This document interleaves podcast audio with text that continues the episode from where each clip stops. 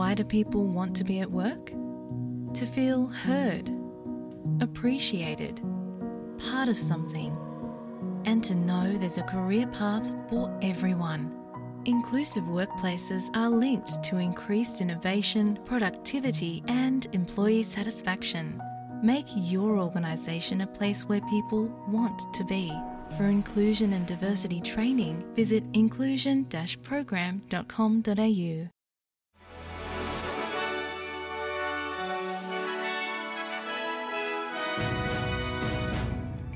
SBS Bangla.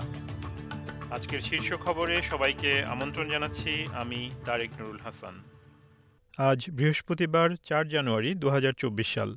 মধ্যপ্রাচ্যের গাজায় যুদ্ধ অব্যাহত থাকায় ফিলিস্তিনি অস্ট্রেলিয়ানরা আন্তর্জাতিক আদালতে ইসরায়েলের বিরুদ্ধে দক্ষিণ আফ্রিকার গণহত্যার মামলাকে সমর্থন করার জন্য ফেডারেল সরকারের প্রতি আহ্বান জানিয়েছে। এর আগে ইউক্রেনে রাশিয়ার আগ্রাসনের পর এই আদালতে ইউক্রেনের মামলার প্রতি সমর্থন জানিয়ে অস্ট্রেলিয়া একটি বিবৃতি জারি করেছিল। এখন অস্ট্রেলিয়া প্যালেস্টাইন অ্যাডভোকেসি নেটওয়ার্ক চায় ফেডারেল সরকার গাজার জন্য একই ভূমিকা রাখুক।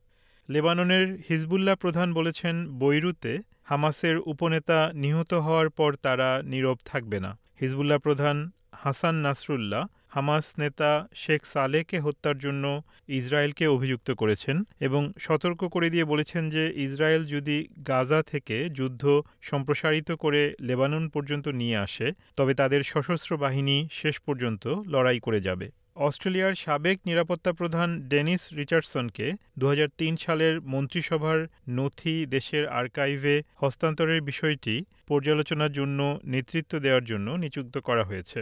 স্কট মরিসনের নেতৃত্বাধীন পূর্ববর্তী সরকার কীভাবে হাওয়ার্ড সরকারের ইরাক আক্রমণে যোগ দেওয়ার সিদ্ধান্ত সম্পর্কে আটাত্তরটি ফাইল হস্তান্তর করতে ব্যর্থ হয়েছিল, সে সম্পর্কে আগামী দুই সপ্তাহের মধ্যে এই রিভিউ কমিটি রিপোর্ট করবে বলে আশা করা হচ্ছে।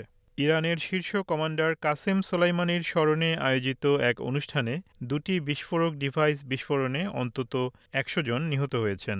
ইরানের রাষ্ট্রীয় টেলিভিশন জানিয়েছে, বিস্ফোরণে কমপক্ষে একশো তিন জন নিহত এবং আরও দুইশো এগারো জন আহত হয়েছেন। ফেডারেল সরকার অস্ট্রেলিয়ান প্রতিরক্ষা বাহিনীর কর্মীদের মধ্যে যারা তাদের প্রাথমিক চাকরির সময়কালের পরে আরও তিন বছর কাজ করার প্রতিশ্রুতি দেবে, তাদেরকে এককালীন পঞ্চাশ হাজার ডলার প্রদানের প্রস্তাব দেবে।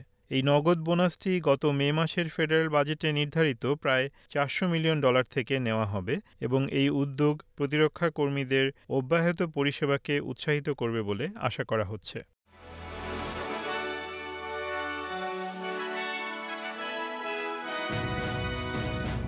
শ্রোতা বন্ধুরা, এই ছিল আমাদের আজকের শীর্ষ খবর। এসবিএস বাংলার প্রতিদিনের সংবাদ নিয়ে আমাদের আরও পডকাস্ট শুনতে ভিজিট করুন। sbs.com.au বাংলা বিদায় নিচ্ছি, আমি তারেক নুরুল হাসান। সবাই সুস্থ থাকুন, আনন্দে থাকুন।